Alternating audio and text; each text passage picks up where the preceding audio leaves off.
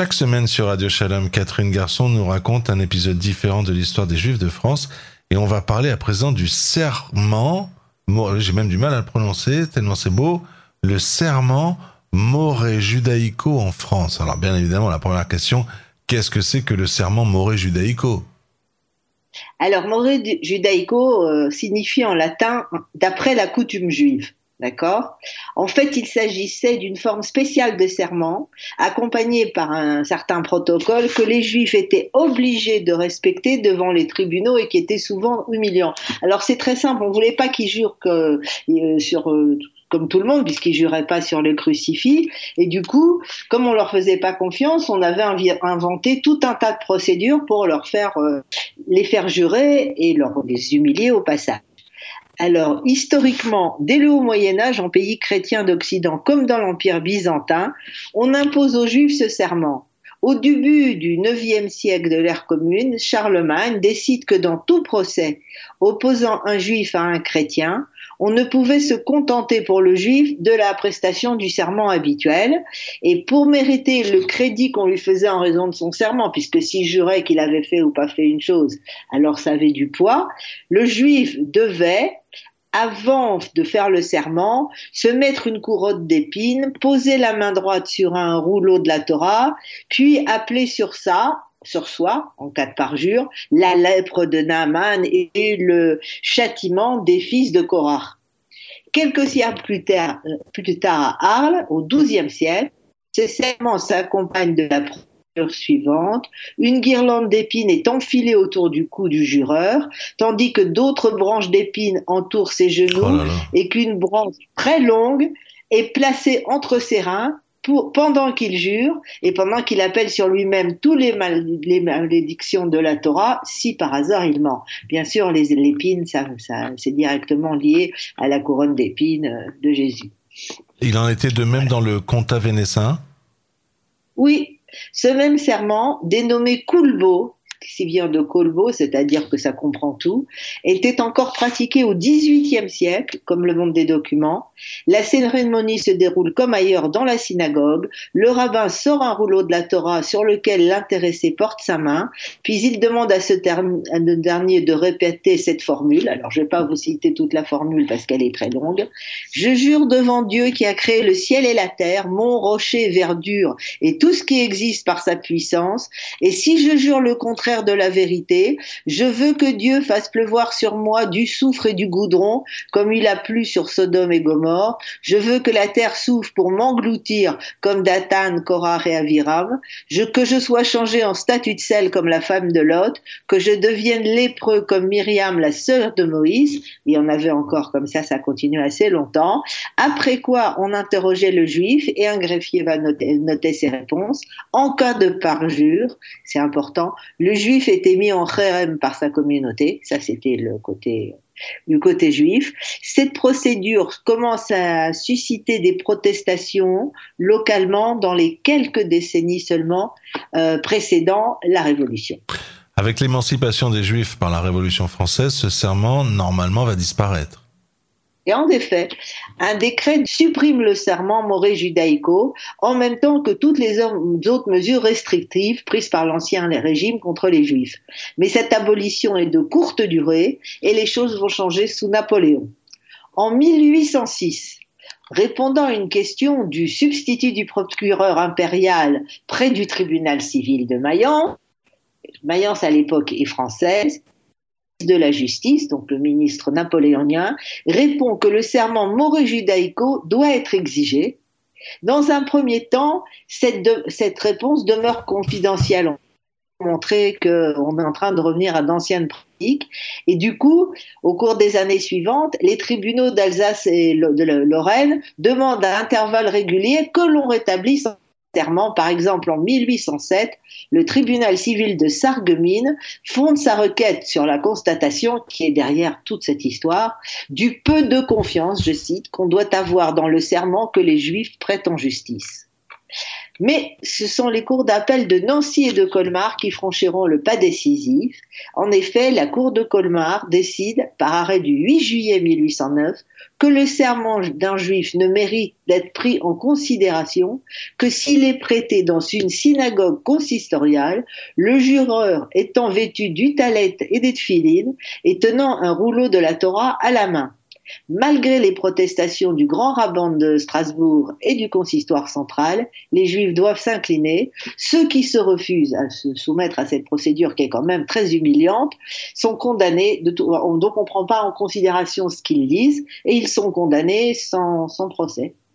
À noter que les Juifs du Midi, pratiquant le rite portugais, considérés comme plus évolués et mieux intégrés que les Juifs alsaciens, sont traités différemment.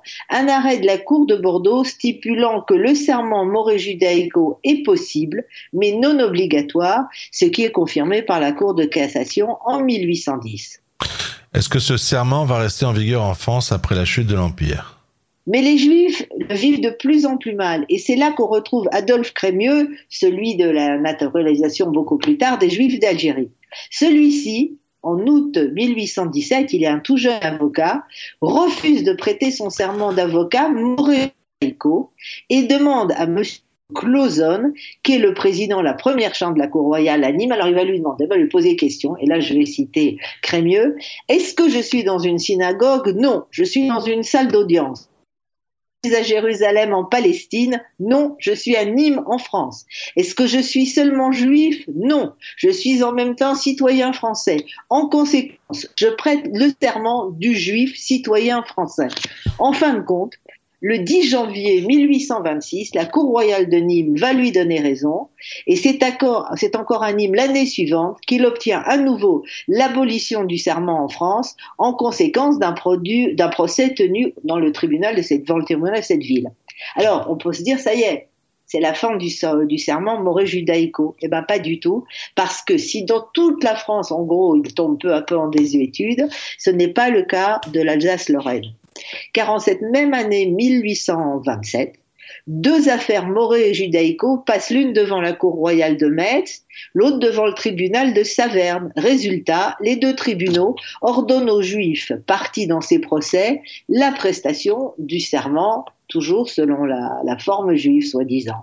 Alors, ces deux juifs vont demander à leur rabbin de se trouver à la synagogue le jour où ils veulent prêter serment. Et le rabbin refuse, et il dit que sa conscience de juif lui interdit de croire que le serment prêté dans les formes ordinaires ne suffit pas. À Saverne, le prêteur juif qui s'estime lésé par le refus du rabbin l'assigne devant un tribunal, mais dans les deux cas, les, tribunaux se déclarent incompétents et renvoient les affaires au Conseil d'État. Alors, il y a donc un espèce de vide. Ces décisions qui veulent clairement pas euh, condamner le rabbin, donc ces décisions plutôt indulgentes, euh, ne suffisent pas et le principe du serment juif continue. À partir de quand ça commence à changer? Alors, comment ça va changer? C'est quand Adolphe Crémieux va reprendre le combat contre ce serment. Alors, il est de, un avocat de plus en plus célèbre et à Saverne, en 1839, un procès peu intéressant oppose un certain Vaille à une dame Isidore. Et à cette dame Isidore, le tribunal demande de prêter le serment moré judaïco. Le juge de paix de Falsbourg et le rabbin de cette ville sont chargés de recevoir le serment, qui doit être bien entendu prêté dans la synagogue. Aujourd'hui, aujourd'hui, pardon, le juge de paix va aller dans cette synagogue et il va trouver la porte close. Le rabbin lui interdit l'accès en lui et à la plaideuse. Alors Madame Isidore, n'est pas contente et elle décide de poursuivre le rabbin parce qu'elle pense qu'il lui a porté un tort et que s'il avait reçu son, son serment, peut-être elle aurait gagné son procès. Alors Adolphe Crémieux se charge de la défense du rabbin récalcitrant. Alors je vais le citer. Le moreux judaïco, dit-il, est à l'égard des chrétiens qui leur donnent un absurde préjugé et à l'égard des juifs qui le subissent un véritable sacrilège. Dans vos esprits vivent encore ces préjugés dont le génie même de Napoléon ne fut pas exempt. Puis il démantèle un à un tous les arguments qui seraient éventuellement en faveur de ce serment avant de conclure. Croyez-vous que les Israélites français soient indignes d'être les égaux des Français chrétiens? De quel droit vous, juge, vous érigez-vous en théologien? Et quel droit, de quel droit vous catholiques voulez-vous régler la conscience d'un juif, vous magistrat la conscience d'un rabbin eh bien, le tribunal va l'écouter. Il déclare qu'en refusant de prêter son concours à la prestation du serment, le rabbin a obéi à sa conscience et de plus, les juges de Saverne se déclarent incompétents sur le fond de l'affaire qui, à leur avis, doit être tranchée par le Conseil d'État.